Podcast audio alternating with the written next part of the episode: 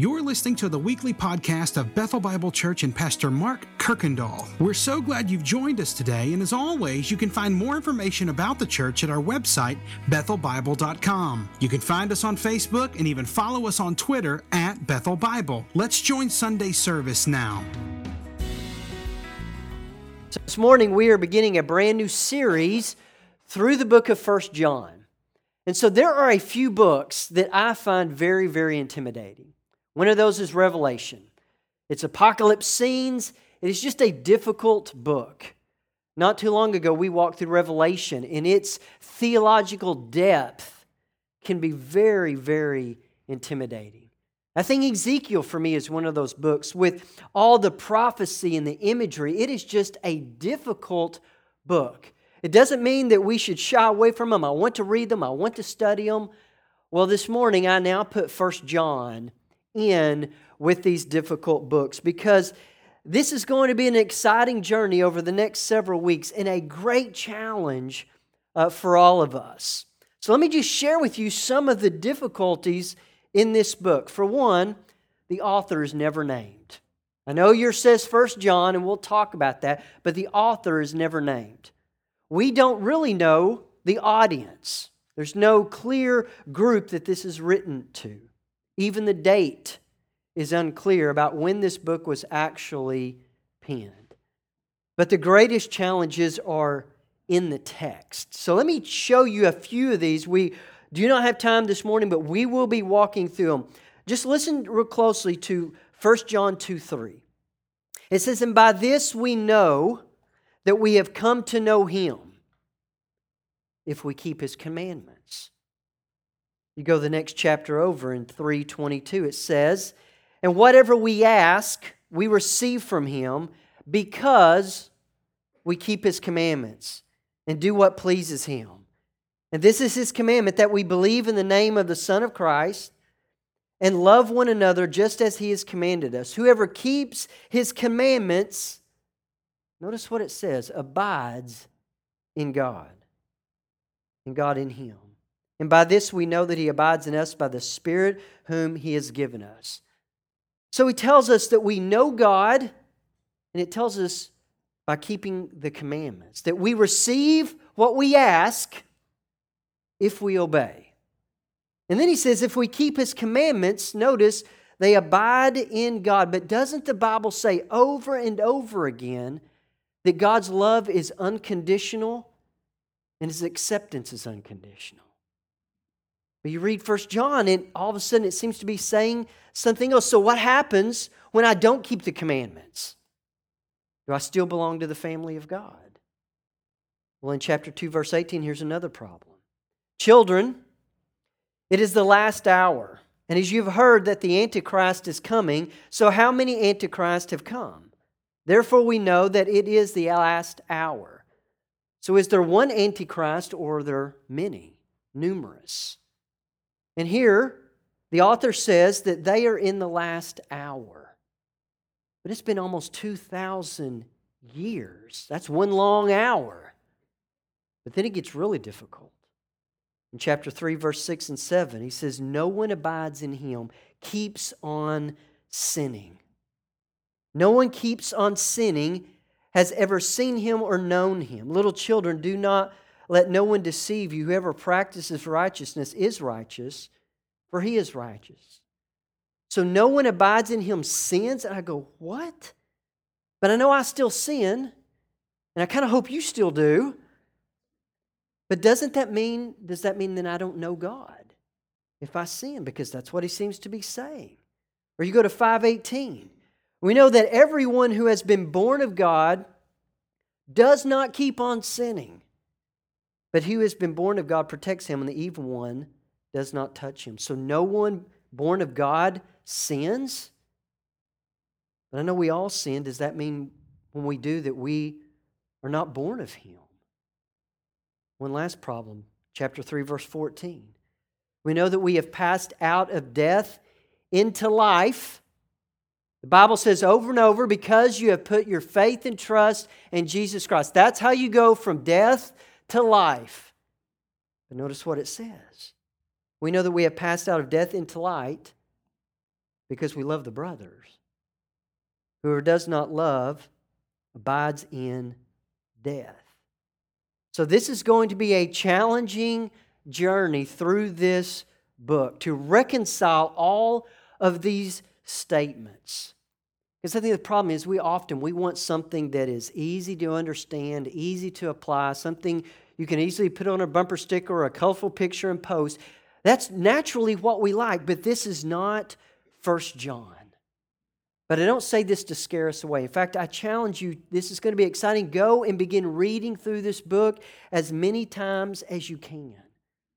But as difficult as it's going to be, it will be absolutely worth it because we are going to get to dive deep into some essential beliefs. In fact, I had a question uh, just a couple of weeks ago. Man, it'd be great if we could talk through some things that we believe in, why it's important. Well, great news. First John we're going to talk about what we should believe about God. We're going to look at the doctrine of sin. We'll look at beliefs of Jesus Christ, even the doctrine of the Holy Spirit. And First John has them all.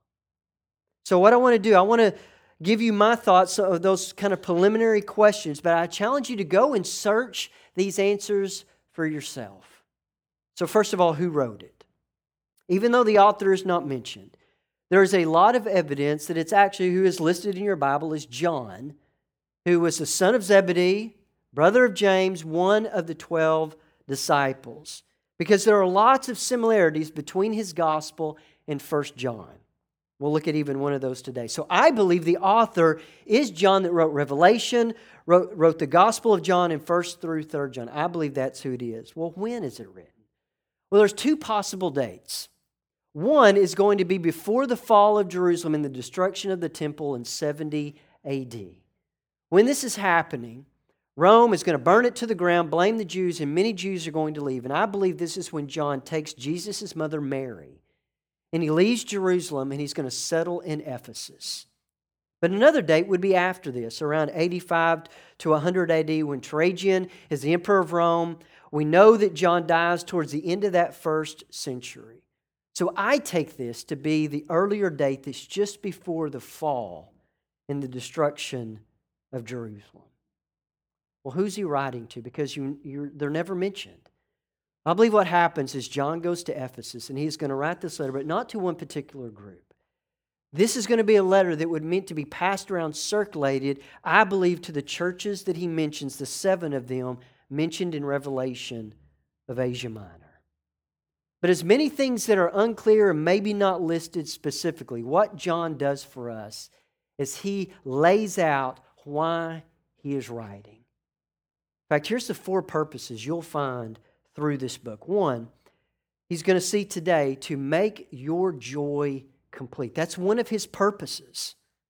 The second one, we're going to talk about the doctrine of sin, and his purpose is that you will not sin.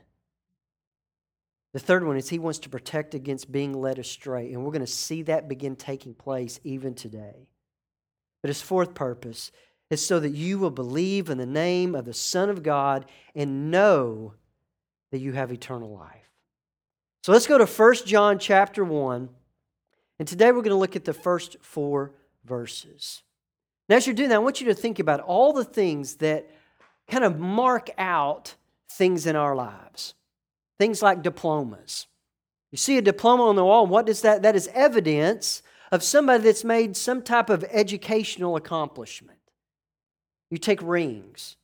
Rings symbolize weddings and they symbolize marriages. Um, blisters.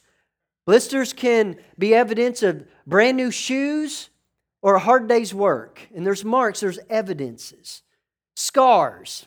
Our pastor, senior pastor this week had neck surgery. Ross is doing much better. Uh, sent me a very grotesque picture of the scar in his neck uh, where he had neck surgery. So, scars can be evidence or marks of surgeries, or in, in my case, it's usually really bad decisions. That's what that usually means. You meet people, the way they talk, their accent. You can't tell?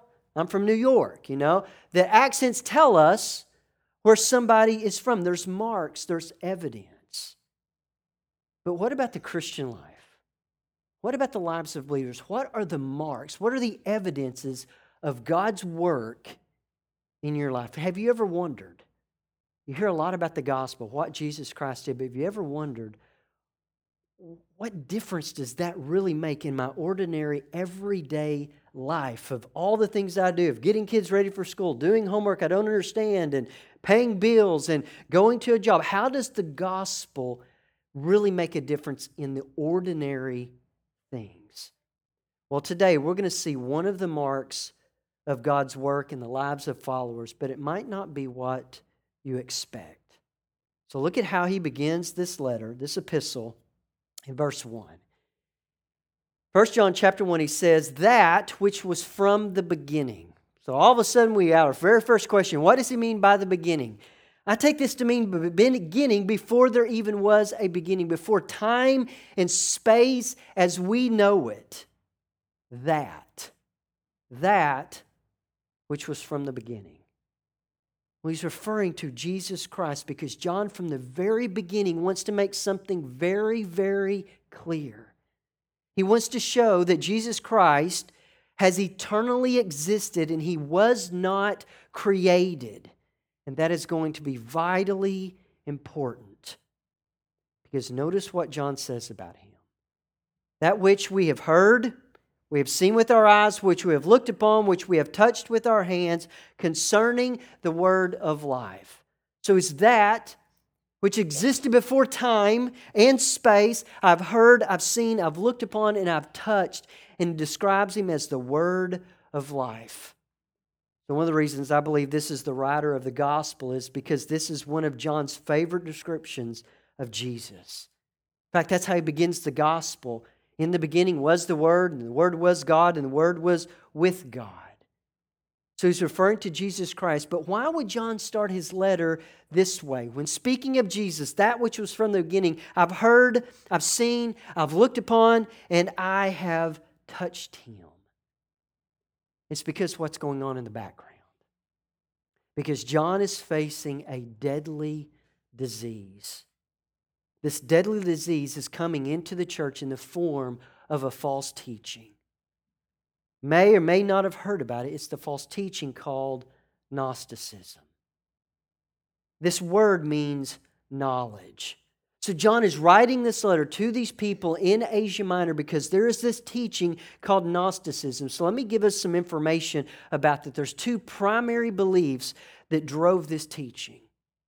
One was this the way of salvation was through this secret, superior, hidden knowledge, and only a few found it.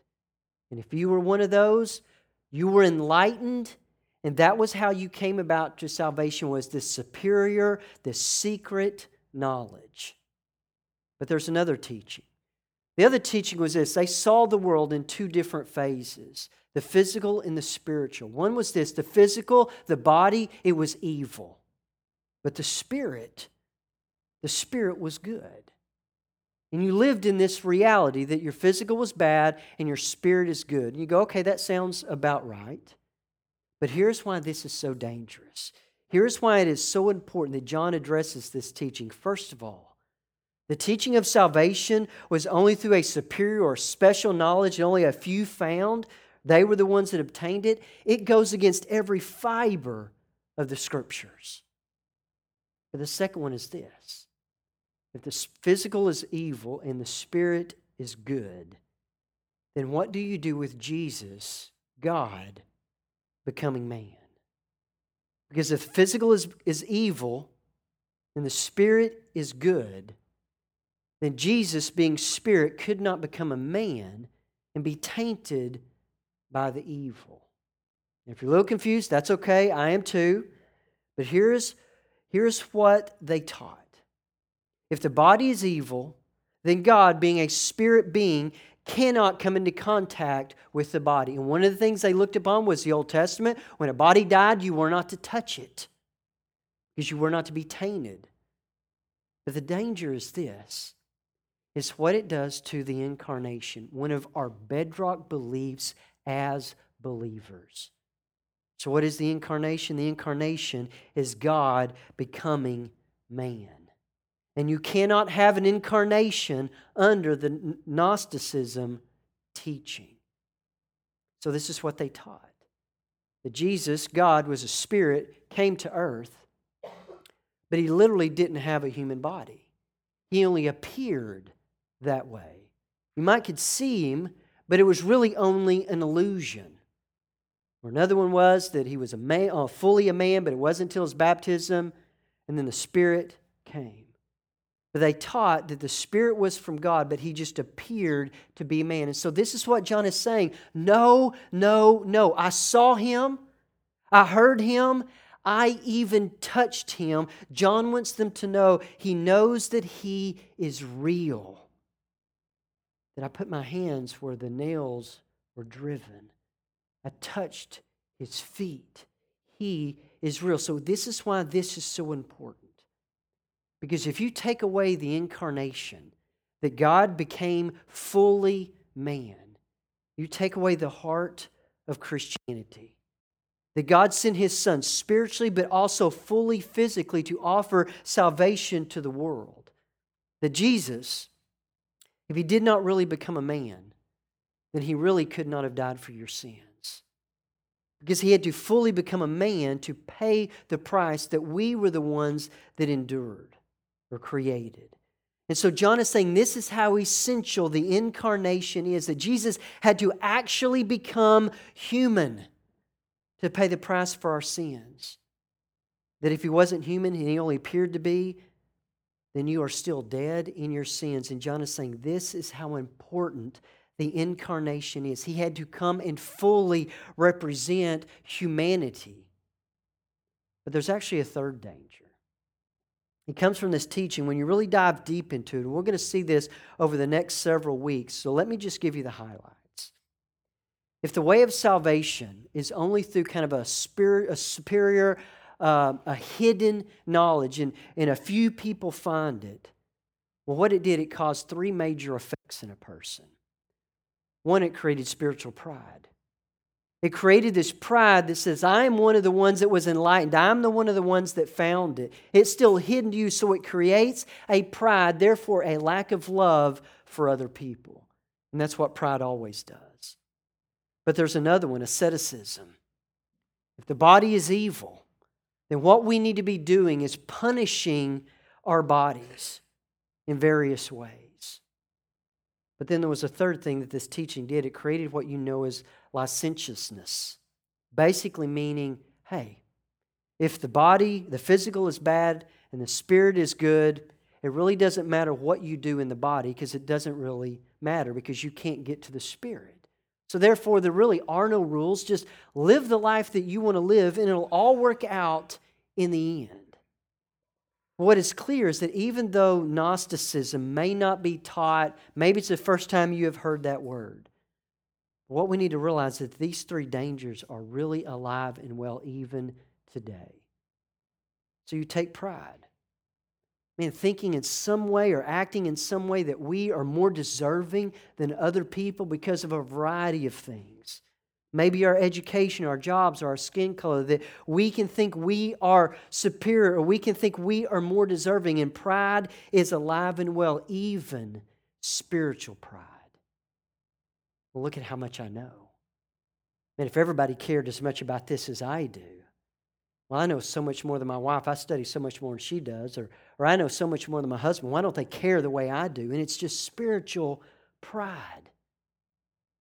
But then we're also in the danger of asceticism. In fact, you can look around the world. This is still going on today. There are festivals where people will inflict pain upon themselves by whipping themselves.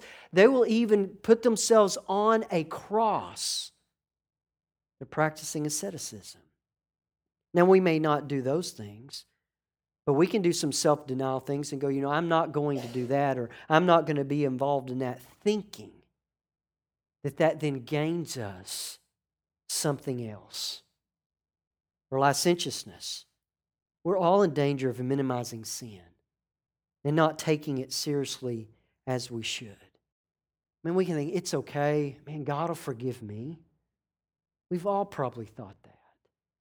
So, what is so fascinating about Scripture is this could be written almost 2,000 years ago, and the truth is still so applicable to where we are today. So, these dangers are alive and well. So the foundation of Christianity is at stake. And in the first two verses, John is already doing this. So he restates himself in verse 2. The life, Jesus, it was made manifest. It was shown. It was brought to us. That salvation is not this secret, superior knowledge. Salvation is through Jesus Christ, the Word, the life that was made manifest. That the Word was made visible, made to be seen, and made to be understood. John is saying that God is not hiding from anyone. The salvation is not through something that we have to go out and search for and hopefully find it. That salvation was manifested to us, it was made known. And John says, I was there. And we have seen it and testify to it and proclaim it to you the eternal life which was with the Father and was made manifest to us, was shown to us, that which we have seen and we have heard, we proclaim also to you. So he says, We, the disciples, we saw him and we are now testifying about him. It isn't through this secret knowledge you have to go searching for, hoping that you're one of the lucky ones to find it. So, John's desire is that they would put away this false teaching and hold fast to the truth that was revealed and taught and that they once believed. So, what John is doing, he is now going to lay out the mark or the evidence of God's work in the lives of those who believe. So, back to our original question What is something that, that would be seen in a person, or what, what mark or evidence would there be of true, authentic faith? And we might think of things like Man, you'd see somebody abstaining for sin. And we're going to look at that. John's going to deal with that a lot. We might say, oh, someone is baptized, and man, there's the mark. That's, that's how you know. Somebody comes to faith in Christ, and all of a sudden they're, they're diving into the scriptures and they're reading and they're memorizing scripture. Man, that would be great evidence. What about a person praying often? Letting people know how can i pray for you? I'm praying for you. Man that would be mark and that would be evidence of god working in their life. But authentic true belief notice how john says the evidence is. So that you may have fellowship with us. And indeed our fellowship is with the father and with his son jesus christ John says that true, authentic faith is marked by one word fellowship. That is what true, authentic faith, that is the evidence. It is fellowship. So, what is John meaning by this? Fellowship is this word that means things like oneness and unity and shared life and, and connectedness. Because notice the flow of verse 3. He says, So that you may have fellowship with us and indeed, our fellowship is first with the Father and His Son, Jesus Christ. So he says, faith or belief in Christ brings us into fellowship with each other that begins with fellowship with God the Father and the Son. So he's painting this picture that true, authentic faith is seen in this horizontal, in this vertical fellowship. So, what does he mean by fellowship with God? I think he means he's describing this fellowship with God means that his heartbeat, it becomes your heartbeat. That his mission becomes your mission. His goals and plans are your goals and plans. What he loves, you love. What he desires, you desire. What he hates, you hate. That the Christian life is an ever deepening fellowship with God that creates and reproduces within us the mind of Christ. But we would never search for that. We would never go looking for that on our own. God had to come to us in order for any of that to happen. But there's also this horizontal thing, this horizontal fellowship. And it's so much more than going to get a cup of coffee or even seeing each other on a Sunday morning. Fellowship means that which all Christians share and celebrate in common. And John says it begins and it starts with Jesus Christ in salvation. The belief in Jesus Christ brings salvation that places us in fellowship with all believers everywhere. And it's seen in the way we love, and we encourage, and we forgive, and we show grace, and we support other believers. John says that is the mark of authentic, true faith. So John begins this epistle this way that there is a fellowship, there, there is a oneness, there is a connectedness that only Christ can bring about, and only Christ can connect other believers to. That John is saying that there is a fellowship that which you cannot find anywhere else other than the church. You can't do it. Listen, you can have a lot of great relationships. I do outside of this place. Your kids are involved in all kinds of things, and you build relationships because we spend so much time together at the ball field or wherever it might be. You serve together on different boards and organizations, and you truly get to know each other. But there is a deeper fellowship that the world cannot create. There is a fellowship that can only be found in and through Jesus Christ that He then creates among believers. So John then expresses this in the last verse. It's one of the purposes he wrote this. With all that in mind, he says, We are writing these things that Jesus Christ eternally existed, that he came to create a fellowship with God the Father and each other. I'm writing these things so that our joy collectively may be complete. So he's not writing to discourage or to shame or to divide people. He is writing that there is a joy that could be experienced in its fullness, and it cannot be found outside of Jesus Christ and his church. Because everything else in life will always leave you disappointed and wanting more. So John says there is a joy that can only come from being in fellowship with Christ and experiencing true biblical oneness with other Christians. And that is where John starts this epistle. So I'm excited this morning just to lay the foundation because we are going to be diving deep into some great theological truths. But John begins by showing us that the mark of God's work in your life is fellowship, it is oneness with God and oneness, connectedness with each other, that that is the mark of authentic, biblical, true faith. I want you to know this is going to be an exciting journey. And I encourage you to go and read through this book as often as you can. Thanks again for listening to the podcast today. We hope that you were blessed and encouraged. And if you have any questions or comments, we want you to let us know. Simply send your thoughts to questions at bethelbible.com. Thanks for spending time with us, and be sure to join us next week on the Bethel Bible Podcast.